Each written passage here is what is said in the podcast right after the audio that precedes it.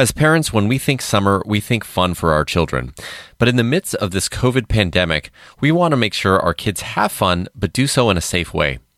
We're going to talk about it today with Dr. Linda Brown, a family physician at Emerson Hospital. This is HealthWorks here, the podcast from Emerson Hospital. I'm Prakash Chandran. So, Dr. Brown, great to have you here. You know, as a parent myself, I want to make sure that my kids uh, have fun this summer. And I actually think that people aren't talking enough about how hard it's been on them, but I have no idea how to help them do that. So, maybe we'll start with, you know, what have you seen? And maybe you can provide some common examples that you're giving people around helping their kids have fun this summer. Absolutely. That's a great question. I mean, I think the whole change that we've all had to face with COVID-19 has has rocked our world a little bit. And now we're looking forward to this wonderful summer and trying to figure out how to keep our kids busy but also safe. And there really are plenty of ways to do it, especially in the beautiful weather. I often am I'm telling the parents of my little patients, outdoor activities. You know, get the kids out for a hike or a bike ride. There's natural social distancing there, there's fresh air, and you're going to burn off some of their excess energy. You know, do you have a pet? Could you teach your dog a new trick? Could you take it for walks this summer? How about, you know, planting a garden? Or if you live in an apartment, get some seeds in a big pot and watch those seeds grow over the summer. I don't know, there just there are a million ideas. Go to a local farm, take a horseback riding lesson, go to a bird sanctuary and get your kids a camera or a pair of binoculars. Even inside on a rainy day, you know, teach your little ones to cook some simple recipe. There's so much that can be done. Absolutely. And we're now living in a time where things are slowly starting to open back up. And obviously, they've set things up to where you can do it in a safe way. I have a question for you, though. I, I was at a park the other day. I, I took one of your pieces of advice. I went out, went to a park just to get out with my daughter. And it seemed like there was a lot of people there. And I'm sure a lot of people might feel uncomfortable and say, well, you know, maybe I shouldn't be here. Maybe I should go somewhere else. Do you have any thoughts around uh, how parents should deal with yeah, crowded it, spaces? It's true. I think everyone's trying to get outside, and sometimes we all end up in the same place. I think definitely to keep ourselves and our children safe, if you get somewhere and you're looking forward to a great outing and it's super crowded and you cannot keep that social distance, maybe you could have a backup plan. Maybe there's somewhere else you could go to for that hike. Get back in the car and, and go to someplace a little bit more remote. The internet is a great way to find different hikes in the area you know, when you are there, you want to do all the things that will keep you safe. So even if you're in a moderately busy place, but you feel like you can social distance, make sure that if your kids are two or older, they've got their cotton masks on and you know, they're you're teaching them to wash their hands before they have their snack or use hand sanitizer. But with all this, you know, I guess I, I typically tell parents, don't be afraid. You know, we can we can all make this work, and our kids can have fun. So get that message across to your kids. This beach might be a little too crowded, but we can go a little bit down the road and find another place to have some fun. Yeah, that totally makes sense to me. One of the things that you mentioned was the importance of, you know, having your kid wash their hands and stay clean. I'm curious about public restrooms because while you're out there, inevitably your your kid might need to go to the bathroom. Mm. How do you recommend that young children use them appropriately? Oh, this is this is difficult even without COVID nineteen. um, so I've I've always recommended that parents go into the restrooms with their kids and it's it's really especially important now. I mean, this is how I would recommend doing it. You know, you've got your hand sanitizer, give a quick squirt and have them rub their hands together as they're walking to the bathroom. Go in with them. When they're done going to the bathroom, you're going to supervise them washing their hands with soap and water. You can sing the ABC song. That's about how long they should be scrubbing. And then, you know, I actually recommend the extra step of grab that paper towel and, and use it to open the door of the restroom so you can leave without touching those handles that aren't always. So, what really about clean. when your kids run into a friend that they haven't seen for a while? You know, I imagine that they're not thinking about these rules. I remember I was I was out and um, my daughter ran out to go pet a dog of a friend, and I was like, "Is that okay?" So I'm sure there's like so many things that are running through our minds that our kids aren't thinking about. You know, should we as parents be concerned or what are the, some of the signs and symptoms that we should watch out for or teach our children? Yeah, I mean, these things are going to happen and they may even happen multiple times a day, right? So, right. first, I think we should all, as parents, just take a deep breath. It's going to be okay. Kids are social beings. We all are social beings, and this distancing thing is hard. It's super unlikely that one slip up, one hug of a friend is going to cause COVID 19. So, we don't want to panic but, you know, if you are concerned that you or your child may have been exposed to COVID 19, there's some things that you can look for. Unfortunately, a lot of these signs and symptoms could be other things as well. So, right. yeah, things like a fever over 100.4, upper respiratory things, cough, sore throat, runny nose, but also sometimes stomach things. So, nausea, vomiting, diarrhea the loss of the ability to smell and taste is an interesting one that we have been seeing with COVID 19. Muscle pains, headaches. You know, in kids, sometimes their physical feelings come out emotionally, right? So they might be more moody or crying or irritable. So we want to, as parents, we're watching for that anyway. There are, you know, a lot of the parents of my my youngest patients are asking, well, what about this, you know, inflammatory syndrome thing that's happening with some kids and, and they're appropriately scared about it. You know, so things with that, things that we see, it's going to be more severe symptoms. So rash, really intense stomach pain, bloodshot eyes. The kids are just exhausted. They don't even want to get up.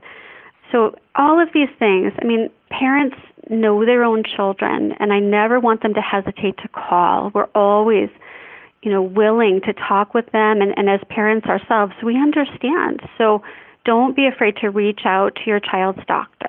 Yeah, one of the things that I just took away from that is that, you know, we, we know our kids and we know how things normally are. So if there is something wrong or if we're detecting that something is abnormal, it never hurts to reach out to a healthcare physician just to figure out what's going on. I wanted to ask a question related to us as parents getting some reprieve. You know, typically during the summertime, we might be able to send our kids to camp or employ a babysitter more often, but we can't do those things anymore. Those options aren't necessarily available. So as things slowly start to open back up, what advice might you have for parents around trying to either getting a sitter safely or really giving ourselves a break or just another way for our kids to be taken care of so we can take care of ourselves? Yeah, it's it's tricky and you know a lot of parents need to get back to work now. So they're trying to figure out what to do with for their children over the summer. There are a lot of college kids that are looking for jobs right now and would be wonderful and exciting sitters for our kids.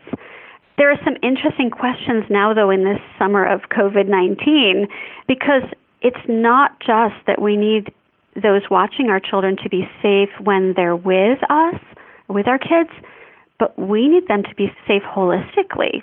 So if we're having them, you know, wear masks and, you know, all the different things, then they need to be doing that when they're with their friends or or they could be putting our family at higher risk.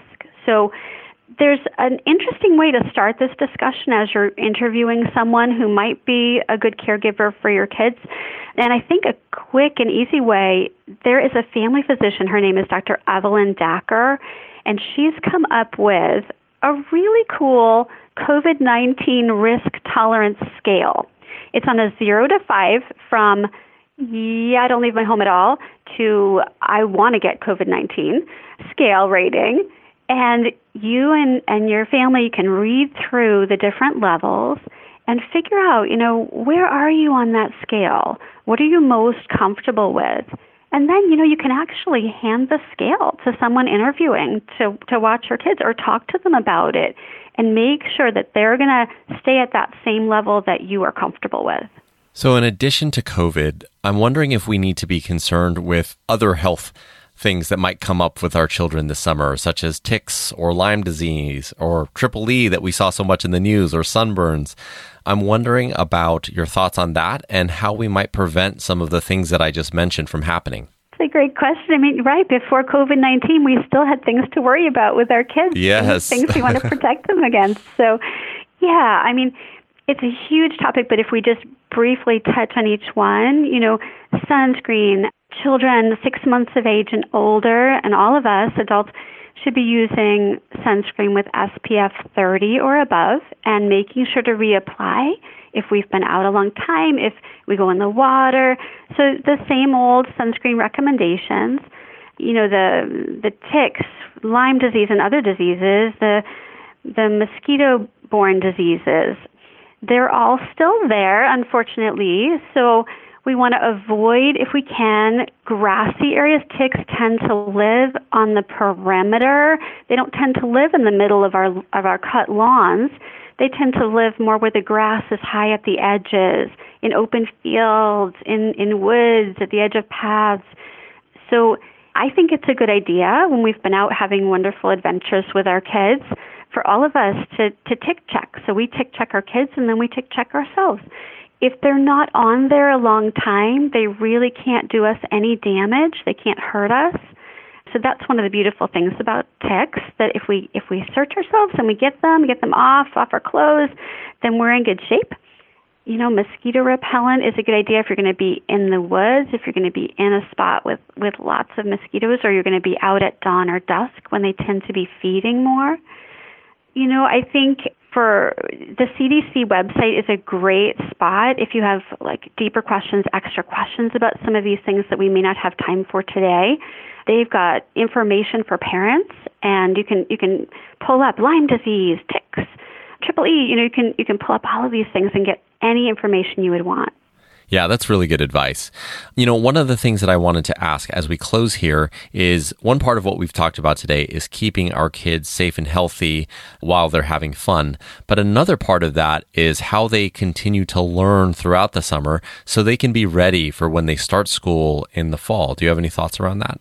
Uh, I love this question. I have four kids myself, and I love this question. I think for my own kids who are now, you know, young adults, but I I always wanted them to love learning. If they kept that love for learning, I, I felt like they could succeed in school and do anything. One of the keys for that, I think, is reading. So we've got the time this summer. Everyone loves a good story. It's a great time to for our littlest ones, even our middle school kids, you know, reading a great story as a family or our older kids finding them books that line up with their passions you know, I think things that we've talked about before, like going on hikes and all that, but we could we could get even more into it. I mean, even even the dirt around our homes is rich. You know, we can learn all sorts of things about growing things, about bugs, about composting. We can dig up some worms and go fishing. We can research, learn a little bit, draw the different creatures around our home. I don't know, little little kids can can draw pictures for grandparents older ones can can start being pen pals with family members or friends you know the old snail mail way it's a great way to keep learning and get excited when the mail comes i think you know keeping them social even if they have to be distant. So skype or facetime or other ways to video connect with friends and family are great. I mean i i heard recently actually participated in a virtual petting zoo where oh, wow. there were about yeah there were about 30 families and some of the kids had brought a favorite stuffed animal. Some had the family dog or gerbil or even bird. And everyone had a chance to go and introduce their favorite animal and tell a little bit about it and everyone could learn and you know that kind of thing can be set up so easily and the kids love it what an amazing idea. I'm yeah. going to definitely take that one. yeah, my because my wife and I we kept checking to see if the petting zoo is open, but you know what? There's there are other ways to do this and I think that's part of the point. It's like trying to adjust to the new circumstance we're in, but that doesn't mean that we can't have fun, that we can't connect with people, that we can't continue to learn. So, Thank you so much. A lot of what you have said today is just so helpful for me, especially. You know, I think just the final thing that I want to ask you is we covered a lot today, but if there's one thing that you could have parents take away from this conversation, even if it's something that you haven't said yet, what would that be? Yeah, I mean, I think this is a new normal. And there are some basic safety tips we've got, and we, you and I talked about them today. But I guess I would just say, you know, don't miss those silver linings. This is a summer where you can maybe be with your family no, more than you would have if COVID 19 weren't around. You're going to be able to watch as your kids like they grow and they learn and and they're just experiencing life with you and and that's precious. And I guess I guess I'd add another one if I can that you know in the midst of all this, make sure to carve out some downtime for yourself. Absolutely. Well, I think that's a perfect place to end. I really appreciate your time today. That's Dr. Linda Brown, a family physician at Emerson Hospital. Head to emersonhospital.org for more information. Thanks for listening to Emerson's Health Works Here podcast. Subscribe to this podcast on your favorite podcast source, including Apple Podcasts, Google Play Music, and Spotify.